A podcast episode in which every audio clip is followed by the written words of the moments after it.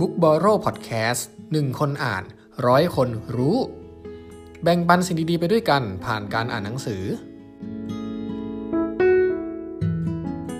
สวัสดีครับ คุณอยู่กับยอดผู้ร่วมก่อตั้งเพจ Book b o r r o w ครับ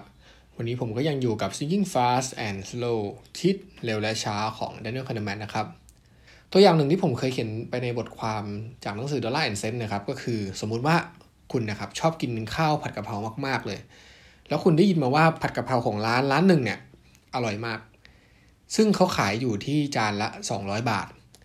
ถ้าวันนี้เป็นวันธรรมดานะครับ คุณก็อาจจะยังไม่อยากกินร้านนี้เพราะว่าราคาก็แพงไปเนาะ แต่ถ้าวันนี้เป็นวันพิเศษ เช่น เป็นวันเงินเดือนออก เป็นวันเกิดของคุณ หรือจะเป็นวันอะไรก็ตามเนี่ย คุณก็อาจจะกินร้านนี้ โดยหายผลสารพัดเลย เช่น ขอบคุณตัวเอง วันนี้เป็นวันพิเศษนะ หรือนานๆกินทีอะไรแบบนี้นะครับ รากฏการณ์แบบนี้ครับเราเรียกว่าการคิดบัญชีในใจ ในทางจิตวิทยาเนี่ยครับเราใช้คำว่า mental accounting ข้อเท็จจริงประการหนึ่งก็คือเงินก็คือเงินนะครับ มูลค่าเท่ากันเลย เงิน 200 บาทในวันนี้ ย่อมมีค่าเท่ากับเงิน 200 บาทในวันพิเศษ ตัวอย่างที่ผมพูดไปเมื่อกี้แสดงให้เห็นว่าคุณเนี่ยมีการจัดการบัญชีในใจไว้อย่างน้อย2บัญชีนั่นคือ บัญชีค่าอาหาร แล้วก็บัญชีค่าความสุขนะครับ หรือคุณอาจจะเรียกชื่ออื่นก็ได้นะบัญชีวันพิเศษ บัญชี อะไรก็แล้วแต่ที่คุณจะตั้งชื่อเองนะครับ อีกตัวอย่างหนึ่งที่เห็นได้ชัดเจนเลยก็คือเราเนี่ยมีแนวโน้มที่จะใช้เงินที่หามาได้ง่ายมากกว่าเงินที่หาด้วยความยากลำบากนะครับ สมมติว่าคุณมีเงินเดือนอยู่ 20,000 บาทเนี่ย ถ้าคุณเป็นเหมือนคนส่วนใหญ่นะ คุณก็จะค่อนข้างประหยัดเงิน ประหยัดไปกับเงิน 20,000 บาทที่เพิ่งได้มาตอนสิ้นเดือนเนี่ย เพราะมันเป็นเงินที่คุณเหนื่อยยากมาตลอดทั้งเดือนเลยนะครับ แต่ถ้าเกิดว่าวันหนึ่งเนี่ย คุณถูกลอตเตอรี่ได้เงินมาเท่ากับ 20,000 บาทเหมือนกันเลยนะ คุณก็มีแนวโน้มที่จะใช้เงินก้อนเนี้ยหมดไปอย่างรวดเร็วเลย ในกรณีนี้คุณแยกบัญชีในใจไว้อย่างน้อย 2 บัญชีเหมือนกัน นั่นก็คือ บัญชีเงินเดือนกับบัญชีเงินรางวัล แต่ในโลกความเป็นจริงนะครับ เงิน 20,000 บาทก็คือเงิน 20,000 บาท ความหมายก็คือใช้ซื้อของได้มูลค่า 20,000 บาทเท่ากันเลย แต่ตอนเราไปใช้งานนะครับ เรากลับเอาไปใช้งานในรูปแบบที่ไม่เหมือนกันนะครับ ซึ่งเป็นผลมาจากการที่เราแยกบัญชีในใจหรือ mental accounting นั่นเองนะครับ อีกประเด็นหนึ่งที่ผมอยากพูดเกี่ยวกับความไร้ผลในเรื่องการใช้เงินก็คือเรื่องของต้นทุนจม แต่ก่อนจะพูดถึงตรงนั้นนะครับ เดี๋ยวเรามาลองดูกันว่าความเสียใจในภายหลังเนี่ยเป็นยังไงนะครับ ในหนังสือนะครับได้ยกตัวอย่างนี้ขึ้นมานะครับ พอถือหุ้นของบริษัท A เมื่อปีที่แล้ว เขาพิจารณาว่าจะเปลี่ยนไปถือหุ้นบริษัท B แทน แต่สุดท้ายนะครับ ก็ตัดสินใจไม่ทำเช่นนั้น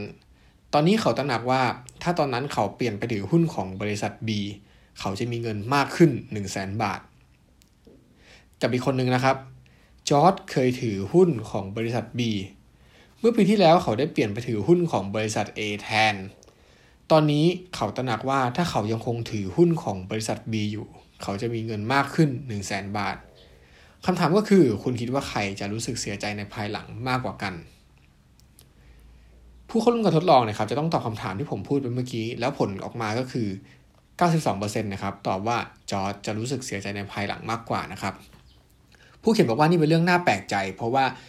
สถานการณ์ของนักลงทุนทั้งสองคนเนี่ยถือว่าเหมือนกันไม่มีผิด กล่าวคือปัจจุบันพวกเขาต่างถือหุ้นของบริษัท B ความแตกต่างเพียงอย่างเดียวก็คือสถานการณ์ในปัจจุบันของจอร์จเกิดจากการลงมือทำในขณะที่สถานการณ์ในปัจจุบันของพอลเกิดจากการที่เขาไม่ได้ทำอะไรเลย ตัวอย่างสั้นๆ ข้างต้นเนี่ยครับแสดงให้เห็นว่าผู้คนเนี่ยจะมีปฏิกิริยาตอบสนองทางอารมณ์ รวมถึงความเสียใจในภายหลังต่อผลลัพธ์ที่เกิดจากการลงมือทำมากกว่าผลลัพธ์แบบเดียวกันจากการไม่ได้ทำอะไรเลยนะครับ การลงมือทำนี่เองครับที่ทำให้เรารู้สึกไม่สบายใจหากผลลัพธ์ออกมาไม่ดี แล้วมันก็นำไปสู่ปรากฏการณ์ทางจิตวิทยาเกี่ยวกับการใช้เงิน ซึ่งผมได้เกรินไปคร่าวๆแล้ว เราเรียกว่าต้นทุนจมนะครับ ต้นทุนจมนะครับหรือว่าซังคอสนะครับพูดแบบง่ายๆ ก็คือมันเป็นปรากฏการณ์ที่เราได้ลงแรงลงมือทำอะไรสักอย่างไปแล้ว และมันไม่สามารถกลับไปแก้ไขอะไรได้ เอากลับคืนมาไม่ได้นะครับ ตัวอย่างหนึ่งที่ผมชอบมากเลยก็คือ สมมติว่าผมให้คุณเนี่ยลองจินตนาการว่าคุณเนี่ยเป็น CEO ของบริษัทหนึ่งนะครับ ซึ่งคุณกำลังจะลงทุนไปกับโครงการที่มีมูลค่า 1,000 ล้านบาท ถ้าคุณลงทุนไปแล้ว 900 ล้านบาท คุณเพิ่งจะมาตระหนักได้ว่า โครงการเนี่ยไปไม่รอดแน่ๆคำถามคือคุณจะลงทุนต่ออีก 100 ล้านบาทไหม หรือจะเอาเงินก้อนเนี้ยไปลงทุนกับโครงการอื่น ที่ให้ผลตอบแทนที่มากกว่านี้แทน ถ้าคุณเป็นเหมือนคนส่วนใหญ่นะครับ คุณมีแนวโน้มที่จะเลือกลงทุนต่ออีก 100 ล้านบาททั้งนั้นที่รู้อยู่แล้วว่ามันไปไม่รอดคราวนี้ครับ ลองจินตนาการสถานการณ์คล้ายๆกันนะ คุณกำลังจะลงทุนกับโครงการที่มีมูลค่า 100 ล้านบาท หลังจากที่คุณลงทุนไปแล้ว 1 บาท คุณเพิ่งตระหนักได้ว่าโครงการนี้ไปไม่รอดแน่ๆคำถามก็คือคุณจะลงทุนต่ออีกประมาณ 100 ล้านบาทไหมคราวนี้ครับ คุณน่าจะตอบว่าไม่ เพราะคุณรู้ว่า 100 ล้านบาทเนี่ยเอาไปทำอย่างอื่นได้ เอาไปทำอย่างอื่นที่มันสร้างผลตอบแทนได้มากกว่านี้ได้นะครับ แต่ถ้าคุณลองกอกลับไปฟังใหม่นะ ฟังเหตุการณ์ทั้งสองใหม่อีกรอบหนึ่งให้ดี คุณจะพบว่า คุณกำลังจะเสียเงิน 100ล้านบาทเหมือนกันได้เลย แต่ทำไมพอเราแยกข้อกันเนี่ย คุณกลับเลือกเอาไปใช้ไม่เหมือนกันคำอธิบายหนึ่งก็คือคุณเนี่ยได้จมปักไปกับต้นทุนจมที่เอากลับคืนมาไม่ได้ ในสถานการณ์แรกเนี่ยครับคุณได้ลงเงินไปแล้วตั้ง 900 ล้านบาท ซึ่งเป็นเงินที่เกิดจากการลงมือทำของคุณ มันทำให้คุณรู้สึกเสียใจในภายหลัง ถ้าคุณรู้ว่ามันไปต่อไม่รอด แม้ว่าคุณจะเหลือเงินอีก 100 ล้านบาท แต่คุณก็จะทำโครงการที่ลงไปแรงไปแล้วเนี่ยต่อให้เสร็จนะครับ แต่ในขณะที่สถานการณ์ที่2นะครับ คุณเพิ่งจะลงเงินไป 1 บาท คุณยังไม่ได้จมปักอยู่กับต้นทุนจม คุณเลยเอาเงิน 100 ล้านบาทไปทำอย่างอื่น ที่ก่อให้เกิดประโยชน์ได้มากกว่านี้แทนได้นะครับ คุณอาจจะเถียงผมว่าเวลาคิดอย่างเงี้ยมันต้องคิดเป็นเปอร์เซ็นต์สิกรณีแรกเนี่ยลงไปตั้ง 90%ในขณะที่กรณีหลังลงไปแค่เสี้ยวหนึ่งของเปอร์เซ็นต์เอง แต่คุณอย่าลืมนะครับว่าเงิน 100 ล้านบาทเนี่ยก็คือเงิน 100 ล้านบาท เอาไปซื้อของที่มูลค่า 100 ล้านบาทได้เท่ากันเลย เวลาเราไปซื้ออะไรเนี่ยครับคนขายเขาไม่ได้สนใจแล้วว่าตอนนี้คุณมีเงินเท่าไหร่ หรือว่าคุณเนี่ยเพิ่งใช้เงินไปเท่าไหร่นะครับคุณคนขายเขาขายของ 100 ล้านบาทเขาก็จะเอาเงิน 100 ล้านบาทอยู่ดีนะครับเอาละครับนี่ก็คือความไร้ผลเกี่ยวกับการใช้เงินของมนุษย์ที่ผมได้จากหนังสือเล่มนี้ครับ